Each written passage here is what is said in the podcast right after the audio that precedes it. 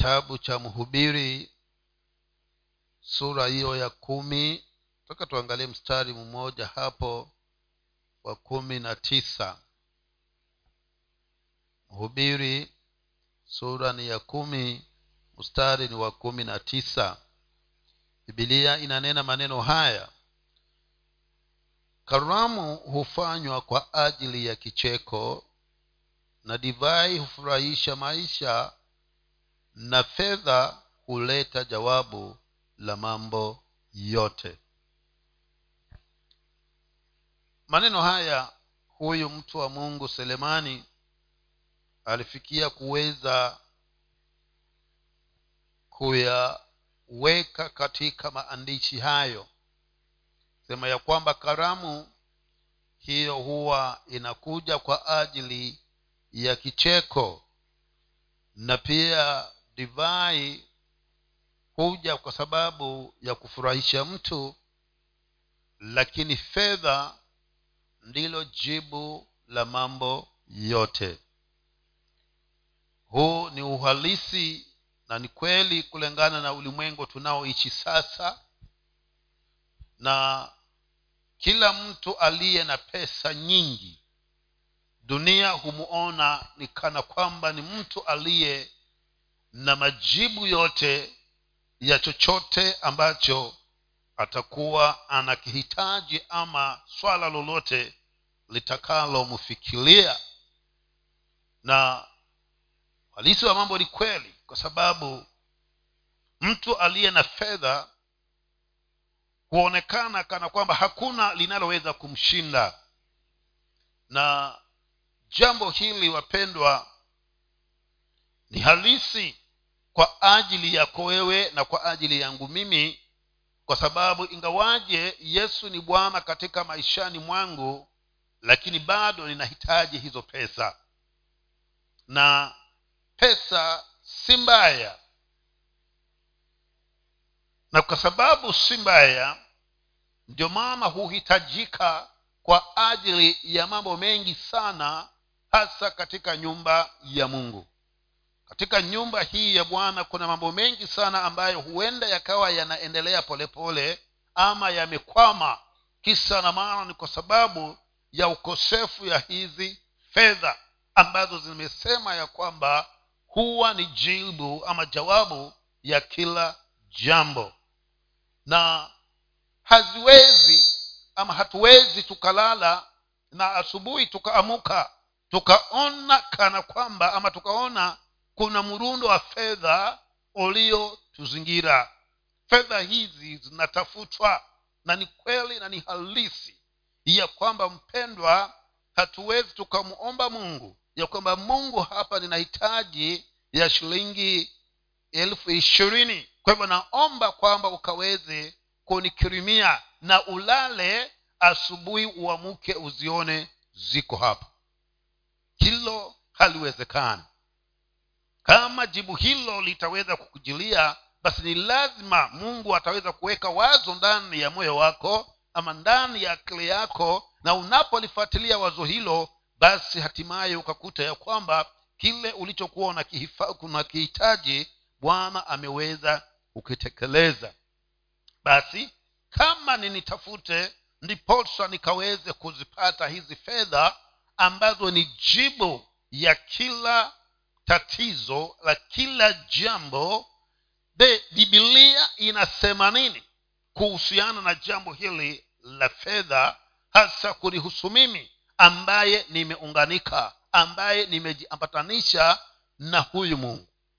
Ukweli wa mambo ni kwamba biblia haijanyamaza kuhusiana na fedha na jinsi ambavyo sisi tuliookoka tunaweza tukazifikia na tukaweza kuwa na kila tunachokihitaji ambacho chanzo chake ni yeye mungu. Ndio maana bwana akaweka kanuni ambazo kwa hizo kama tutazifuatilia na tutembee katika kanuni hizo basi liwe liwalo hiki ambacho ni jibu ya kila jambo basi lazima tutaenda kuweza kuwa nacho. Na jambo hili ama kanuni hizi zimekuwa waamini wengi zimewatatiza kuzifata. Zimewapatia changamoto wamekosa kusimama na kanuni hizi. Na kwa sababu hiyo mpendwa ninapokeuka kanuni hizi na nizipate hizi hata kama ni gunia nzima kila siku lakini kanuni hizi nilizowekewa na mungu sizifatilii haitajalisha wingi wa fedha nitakazokuwa nazo lakini hazitaweza kuwa jibu ya kila jambo litakalokutana na mimi maishani mwangu. Niko nazo kweli lakini haziwezi kuwa jawabu. Kwa sababu kuna kanuni ambayo nimeikeuka kuna kanuni ambazo zimewekwa ndani ya maandiko kama nitafuatilia hizo basi kuwa nazo nitakuwa nazo na pia vile zilivyoambiwa kwamba zitakuwa ni jibu kwa kila jambo zitaweza kuwa hivyo kama ninatembea kulingana na kanuni zilizowekwa katika neno la bwana. Mungu huyu wa mbinguni alipokuwa anatayarisha kuja kwake bwana wetu yesu kristo alianzia mbali sana. Alianzia kwa ibrahimu. Na kutokana kwa ibrahimu akaweza kutengeneza taifa ambalo hilo ndilo litakalokuwa ni chombo ama kifaa mikononi mwake kitakachoweza kukitumia mpaka siku ile ambapo bwana wetu yesu kristo aliweza akazaliwa hapa katika ulimwengu ili lile alilokusudia bwana kutoka, katika kitabu kile cha mwanzo sura ya tatu ya kwamba basi uzao wa huyu mwanamke utakuja kukuponda kichwa likaweze kutimilika. Na katika kiegezo hiki ama katika kundi hili ambalo alikuwa amelichagua ili likawechomba mikononi mwake akalipatia kila aina ya njia na kanuni ambazo zinapaswa zikaweze kufuatiliwa ili kwamba huyo mungu akaweze kuwa baraka katika maishani mwao katika nyanja yoyote ile ambayo amekuwa amewawekea. Na kanuni hii ya kifedha wapendwa akaweka mambo kadha wa kadha ambayo kwa sababu ya siku ya leo taka tukaweze kuangalia kanuni hii moja ambayo ime ni kati ya zile kanuni alizoziweka mungu wetu katika njia ya mimi kuweza kufikiria kuzipata hizi fedha na ninapozipata ziwe ni jibu ya kila jambo litakalonikumba katika maishani mwangu. Na kanuni hii aliyoiweka hapa nataka niweze kuisoma katika kitabu cha mambo ya walawi sura ya ishirini na saba. Mambo ya walawi sura ya ishirini na saba kuanzia fungu hilo la thalathini. Tuone vile jinsi ambavyo bwana ametuwekea mikakati ya sisi kuweza kufikiria kuwa na zile fedha ambazo bwana wangu anasema ya kwamba basi huwa ni jawabu ya kila jambo. Mambo ya walawi mlango wa ishirini na saba kuanzia fungu la thelathini. Sema tena zaka yote ya nchi kama ni mbegu ya nchi au kama ni matunda ya nchi ni ya bwana na takatifu kwa bwana na kama mtu akitaka kukomboa chochote cha zaka yake ataongeza sehemu yake ya tano juu yake. Tena zaka yote ya ng'ombe au ya kondoo kila apitai chini ya fimbo sehemu ya kumi watakuwa ni watakatifu kwa bwana. Hata hata angalia kwamba ni mwema au kwamba ni mbaya wala ata wala hata mbadili na kama akimbadili na yoyote ndipo wote wawili huyo na huyo wal, waliombadiliwa watakuwa ni watakatifu hata kombolewa maneno haya mungu huyu akawa anawapatia wale ndugu zetu wana wa israeli kanuni ya kwamba kuna kanuni moja ambayo ameiweka. Na kanuni hii ambayo mungu ameiweka iliweza kutenda kazi katika nyakati za wana wa israeli na inatenda kazi hata katika maishani mwetu sisi. Na kanuni hii kama tulivyoisoma ni kanuni ile ya fungu la kumi. Wapendwa hii kanuni ni muhimu sana kwa maana mwanzilishi wa kanuni hii si mtu mwingine lakini ni yeye mungu mwenyewe. Na ili kwamba nikaweze kuwa na wingi wa hizi fedha ambazo ni jibu ya kila jambo litakalo nisibu basi bibilia inanaambia ya kwamba ni lazima kila nitakachokipata kuna sehemu ambayo inaitwa sehemu ya kumi hiyo ni takatifu ni ya bwana. Lakini siri ama jambo la kushangaza ni kwamba sisi watu wa mungu sisi waokovu tumekosa kusimamia kanuni hiyo. Na kwa sababu hiyo imekuwa hata kama nitapata fedha zote katika ulimwengu mzima ziwe ni za kwangu lakini nataka nikiri ya kwamba hata niwe nazo hazitaweza kuwa ni jawabu ya kila jambo litakalokumbana na mimi. Kisa na maana kwa sababu nimekeuka na nimeondokea kanuni hii ambayo bwana alikuwa ameiweka kwa ajili ya mimi kuweza kupata hizo fedha na zaidi napozipata zikaweze kuwa ni jawabu kwa ajili ya kila jambo litakalo nijulia mimi. Ukweli wa mambo kama kunako waamini ambao wamekuwa waadilifu na waaminifu katika kanuni hii basi ni sehemu chache sana katika nyumba ya bwana. Na ndiyo sababu ya kwamba kuna shughuli katika nyumba ya mungu ambazo hazifanyiki kisa na maana hili ambalo ni jibu ya kile ambacho nikifanyike kanisani hakiko.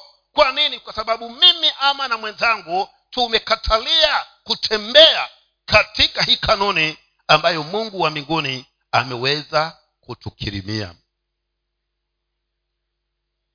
Na biblia inanena hivi ya kwamba sehemu hii iwe ya chochote kile. Ili mradi bwana mungu wa mbinguni amenipatia kuna sehemu ambayo imeitwa takatifu. Na ikiwa ni sehemu takatifu basi inamaanisha ya kwamba ni lazima niitenge na nikaipeleke mahali pale ambapo huyu mungu aliniagiza kwamba nikaweze kuipeleka. Ili mimi nami katika ile sehemu nitakayobaki nayo isiwe na lawama isiwe na sababu ya kuwa kuna unajisi ndani ya sehemu hiyo kwa maana nimekosa kuweza kusimamia kanuni hii takatifu niliyoagizwa na bwana. Na ndugu zangu nimekuja nikagundua ya kwamba wapendwa tuna changamoto nyingi sana hasa katika eneo hili la sehemu ya kumi ya kila ambacho mungu wa mbinguni anatubariki nacho. Na hii wapendwa hatumtolei bwana. Maandiko yanasema kwamba tunalipa. Na kama tunalipa then inamaanisha ya kwamba kile ile sehemu si yetu. Ni ya mwenyewe. Na kila kilicho cha mwenyewe lazima tukipeleke ndiposa kile kitakachosalia tuwe na uhuru wa kikutumia na kuwa na uhakika ya kwamba mungu wa mbinguni ataweza kukibariki na kikaweze kuwa jibu sasa ya kila jambo litakalonijulia katika maishani mwangu. Lakini nisipoondoa sehemu hiyo niichukue na niitumie kwa ajili ya matumizi yangu mimi mwenyewe tayari itakuwa nimehalifu hii kanuni. Na kanuni hii inapokuwa nimeikosea basi ile fedha kuwa jibu ya chochote litakalo nikabili inakosekana inakosa kuwa jibu. Na taka tuangalie hadithi ile ya muji wa yeriko. Wakati yoshua alipokutana na yule amri jeshi kutoka juu mbinguni na akampatia uhakika na uhakikisho ya kwamba mji huu utaweza kuuteka na akapewa ile mbinu ya kufanya siku ile walipokuwa sasa ndiyo siku ya saba wanataka kuenda kuuteka mji yoshua akawaambia wana wa israeli wote wale askari pamoja na wale wengine ya kwamba tunaingia katika mji huu na hakika mungu ametupatia ushindi lakini amri ninayoitoa ni hii kusiwe na yoyote atakayechukua chochote katika mji ule kwa sababu ya faida yake yeye mwenyewe. Fedha na dhahabu na vyote vilivyomo tumeviweka wakfu tumevifanya tume, tume kuwa vitakatifu kwa bwana. Basi wakakubaliana hivyo. Lakini maandiko yanasema ya kwamba walipopata huwa ushindi kuna ndugu kati ya wao walio wana wa israeli akashawishika akaivunja ile kanuni ile sheria iliyokuwa imewekwa na yoshua. Akachukua dhahabu akachukua fedha akachukua na mavazi mazuri akaenda ayakaficha mahali. Sasa alipofanya hivyo ikawa sasa fedha ile dhahabu ile aliyokuwa ameibeba badala iwe ni jibu ya kila tatizo atakalokumbana nalo ikakosekana kuwa jibu. Na si kwa yeye peke yake lakini hata kwa kambi yote ya wana wa israeli.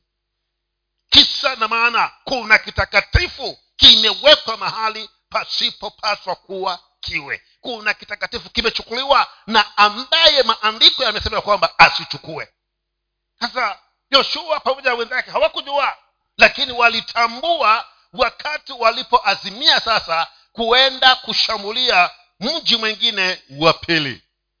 Mji huo ulikuwa ni mdogo sana kulinganishwa na yeriko lakini maandiko yasema ya kwamba hawangeweza kusimama mbele ya askari wa mji wa ai. Sasa waliwawa kama askari kadha pale kama thelathini na sita hivi wa waisraeli. Wakapeana vishogo kwa maadui zao. Waliporudi kambini yoshua amani ikamwondokea. Akaweza kushinda akiwa amelala mbele za sanduku la bwana kifudifudi pamoja na wazee wote wa israeli. Akitaka kujua kuwa umefanyikaje ni nini kwa maana wewe najua umungu ulio ni wa ahadi na ulisema hakuta kuweko na yoyote atakayesimama mbele yangu? Leo hii mbone kumepatikana watu askari wa ai wamesimama mbele yangu. Shida ni nini?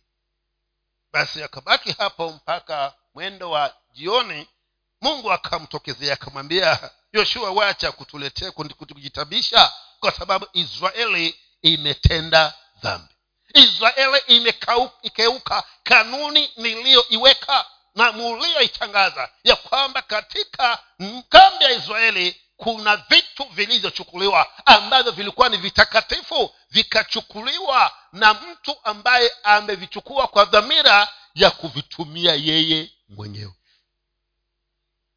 Basi bibilia inasema ya kwamba wakatafutana mpaka wakampata akan akan alipopatikana na ukweli ulipojulikana hiyo fedha haikumfaidi kitu. Hiyo fedha haikumsaidia. Hayo mavazi hayakumsaidia. Hizo da, hiyo dhahabu haikumsaidia. Yeye pamoja na watu wa jamii yake.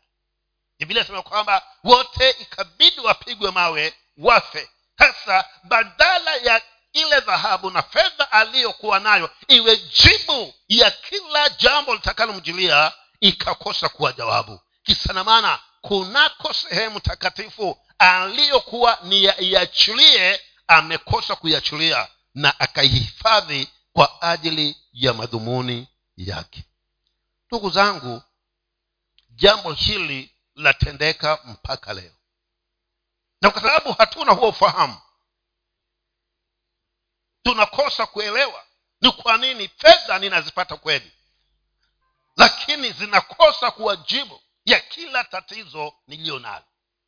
Hasa sababu ni hii ya kwamba kila unapoipata kuna sehemu iliyo takatifu ambayo unapaswa uitoe na uipeleke mahali inapo ulipohimizwa kwamba uipeleke ili kwamba ujitenganishe na kile kilicho takatifu cha bwana. Na ukifanya hivyo sehemu iliyotakosalia basi itakuwa sasa ni jibu ya kila tatizo utakalokuwa nalo. Kwa maana ikiwa linakuwa ni gumu huyu uliyemtengea hicho kitakatifu atasimama na wewe ahakikishe ya kwamba amesababisha ile kiasi unachokihitaji kimepatikana ili fedha ikaweze kuwa jibu ya hile tatizo litakalokuwa limekumbana nalo. Lakini tusipokuwa waangalifu hivyo inafikia mahali wapendwa tunakuwa na maswali. Kwa nini? Mbona hadhiwi? Na si kwamba pesa sipati pesa napata. Lakini kwa nini kuna mengine yanaweza kunijilia na yakawa mazito na yakija yananikuta sina kitu? Na nikiangalia zile nilizozipata nimezifanya nini siwezi nikazikadiria. Hata tatizo liko wapi? Liko hapa kwamba kuna sehemu takatifu ambayo sisi huwa tunaitumia kwa matumizi yetu wenyewe. Na tukifanya hivyo inakuwa ni chukizo kwa bwana. Kwa maana kama alivyoondoka katika kambi ya israeli akan alipochukua dhahabu na fedha na kwenda kuficha bibilia sema kwamba mungu akaondoka katika kambi ya israeli. Akaacha kutembea pamoja na wao. Ndivyo anavyofanya pia tunapo anapotubariki na chochote kile ambacho anatarajia kwamba katika kile alichotupa kuna sehemu takatifu ambayo imrudie yeye. Tusipofanya hivyo yeye naye uwepo wake unaondoka kwetu. Unapotuondokea hasa kile tulichokihifadhi ambacho ni chake na kile ambacho ni changu kinakosa kuwajibu kwa tatizo lolote nitakalokumbana nalo. Hivyo napaswa nifanye nini? Langu jukumu langu ni kwamba wakati wowote wa mungu anaponibarikia na chochote kiwacho kile jambo la kwanza niniangalie ni ile sehemu iliyo takatifu niitoe na niipeleke mahali ambako inapaswa iende. Na pia bibilia inasema ya kwamba ninapofanya hivyo nisifanye hivyo kwa kuhuzunika fanye hivyo kwa kuwa na kunung'unika ndani yangu. Aa, natakikana nifanye hivyo nikiwa na moyo ulio mkunjufu moyo wa furaha ya kwamba bwana angalau umenibariki na mimi nimekuwa mwaminifu nikatoa kile kitakatifu nimekileta kwako. Sehemu iliyosalia sasa acha iwe jibu kwa kila tatizo au kwa kila jambo nitakalokumbana nalo. Ndiyo pale wakorintho wa pili mlango huo wa tisa fungu la saba. Inahimiza ya kwamba kila wakati tunapomjilia bwana na sehemu hii ama na aina yoyote ya sadaka imetupasa kwamba tumjulie na moyo ulio wa furaha moyo uliochangamka moyo uliojawa furaha ndiposa hata zile baraka za bwana nazo zikaweze kuwa sehemu katika maishani mwetu. Wakorintho wa pili mlango ni wa tisa fungu hilo la saba. Bilia anasema neno haya kila mtu na atende kama alivyokusudia moyoni mwake si kwa huzuni wala si kwa lazima. Maana mungu humpenda yeye atoaye kwa moyo wa ukunjufu. Katika kutekeleza kanuni kando ya hii fungu la kumi kunako matoleo mengine. Ninapokuwa ninatekeleza matoleo haya aina yote biblia anasema ya kwamba imenipasa nienende kwa moyo uliochangamuka moyo ulio na furaha moyo ulio mkunjufu moyo ulio na kuona raha ya kwamba angalau mungu amenipatia nafasi ya kuweza kutenga sehemu hii na kumpeana yeye kwa ajili ya kwamba yeye akaweza kufanya nini? Kunibariki. Kwa hivyo pia mungu haangalii. Kile ninachokitoa anaangalia pia jinsi ile ninavyotoa. Jesi nimekitenga hiki lakini moyo wangu ukoje? Ninasikiaje wakati ninapoenda kutoa hiki ambacho nimesema naenda kumpatia bwana? Je nimefurahi ama ninaona nikana kwamba mungu ananinyang'anya. Ama nikana kwamba isingekuwa ni sheria hii nisingefanya. Lakini paulo anasema ya kwamba kila anayetoa basi naweze kumtolea huyu bwana kwa moyo ulio mchangamfu. Na jambo hili wapendwa la fungu hili la kumi tunalolizungumzia hapa halikuanza na sisi. Lilianza zamani sana. Lilianza kitambo. Wakati mungu wa mbinguni alipojichagulia mtu ambaye kwa yeye atamtumia ili kwamba kusudi alilonuia kwa ajili ya kuja kubariki kuukomboa ulimwengu liweze kutimilika lilianza na yeye. Mwanzo kumi na nne. Lilianza na yule aliyechaguliwa na bwana kumaanisha ya kwamba jambo hili si jambo lililoanzishwa na mwanadamu. Ni jambo ambalo yeye mungu mwenyewe ndiye aliyelianzisha. Mwanzo kumi na nne fungu la kumi na nane. Mwanzo kumi na nne kifungu cha kumi na nane hapo mpaka cha ishirini.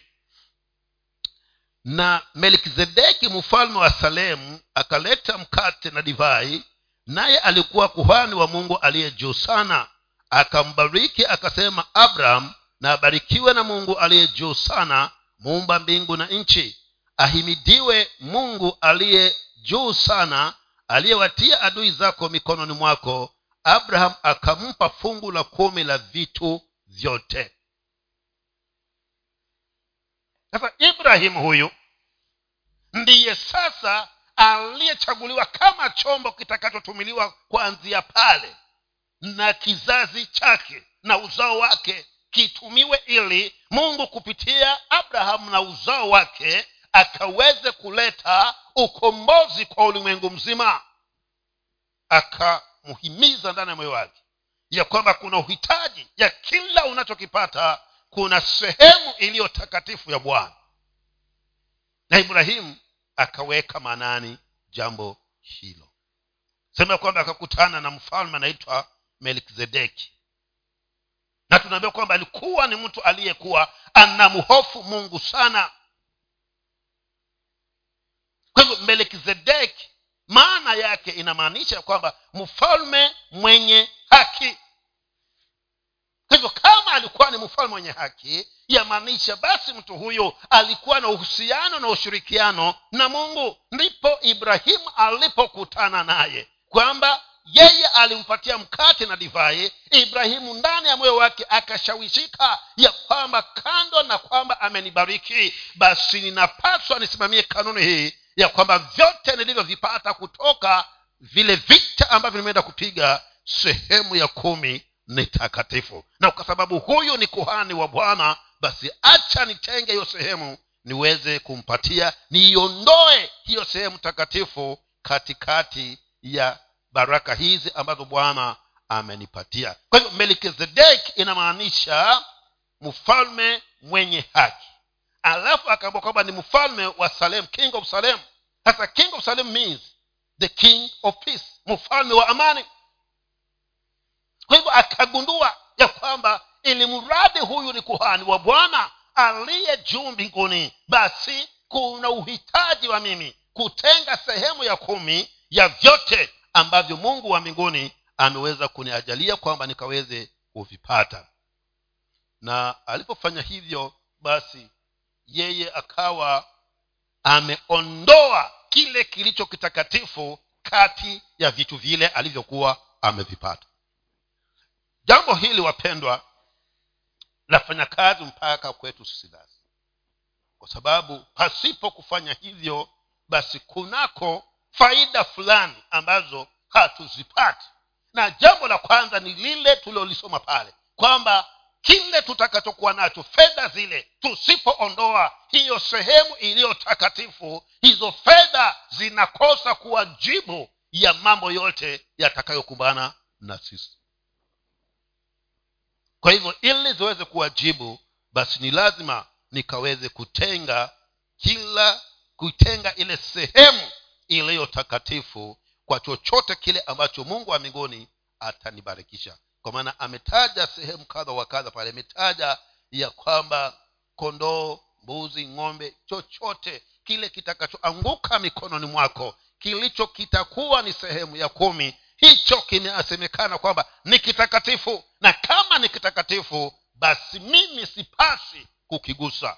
Lazima nikitoe kati ya vile vitu vyangu nikipeleke maeneo yale ambayo yanapaswa kwamba ikaweze kuenenda. Na pia kwa sababu ilikuwa ni jambo lililoanzishwa pale na mungu mwenyewe pale abraham alipokutana melkizedek naona pia jambo hili likapitishwa kwa mtoto na likapitishwa kwa mjukuu. Ndo naona mwanzo ishirini na nane fungu hilo la ishirini mpaka ishirini na mbili tunaona pale yakobo akiwa anakimbia ndugu yake esau. Mwanzo ishirini na nane fungu la ishirini mpaka ishirini na mbili. Akakutana na usiku mahali fulani na akaamua alale. Alipolala pale mahali akaona ngazi imeshuka kutoka mbinguni mpaka pale mahali alipolala na malaika wanapanda na kushuka. Asubuhi alipoamuka yakobo akaingiwa na hofu sana. Akasema eh, yaonekana hapa ni lango la mbinguni. Akachukua lile jiwe aliyokuwa ameiwekea kichwa akalimwagia mafuta na akalisimika pale. Alafu akanena na huyu mungu. Akamwambia bwana kama utanipeleka salama kule na kuendenda na ukanibariki na unirudishe salama katika nyumba ya baba yangu vyote vile utakavyonibariki navyo nitakutolea sehemu ya kumi. Ni mjukuu huyu ambaye naye siri hii ameifunuliwa ya kwamba kati ya vyote atakavyovipata kuna sehemu takatifu ambayo ni lazima aweze kuitenganisha. Na akamwahidi bwana ya kwamba utakachonipa basi sehemu ile takatifu lazima nitaiondoa. Kwa nini? Ili kwamba itakaosalia iwe ni jibu ya kila jambo litakalokutana na mimi. Lakini takuta ya kwamba watu wa mungu tumeondokea sehemu hii na wengi sana wanahisi kwamba ni salama. Haiko salama mpendo si salama kwa sababu kuna uwezekano ya kwamba ungekuwa maeneo ya juu zaidi ya vile jinsi ulivyo kama ungekuwa na uzoefu huu wa kila anachokupatia mungu ile sehemu takatifu unaitoa. Ungekuwa mahali pengine sana.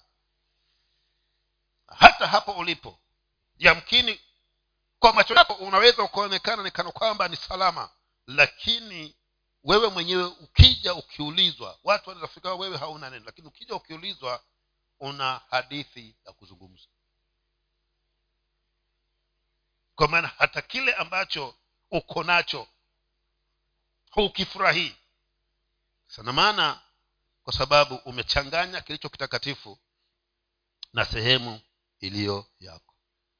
Na hatuwezi kuwa na amani hatuwezi kuwa na furaha hatuwezi kuwa na ushindi wakati mungu hayupo pamoja na sisi.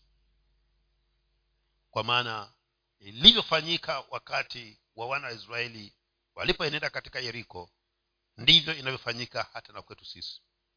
Ya kwamba wakati tunachukua vile vitakatifu vya bwana na tunavitumia kwa makusudi yetu wenyewe wapendwa uwepo wa mungu hutuondokea na uwepo wa mungu ukikuondokea basi hauna ulinzi hauna amani hauna furaha.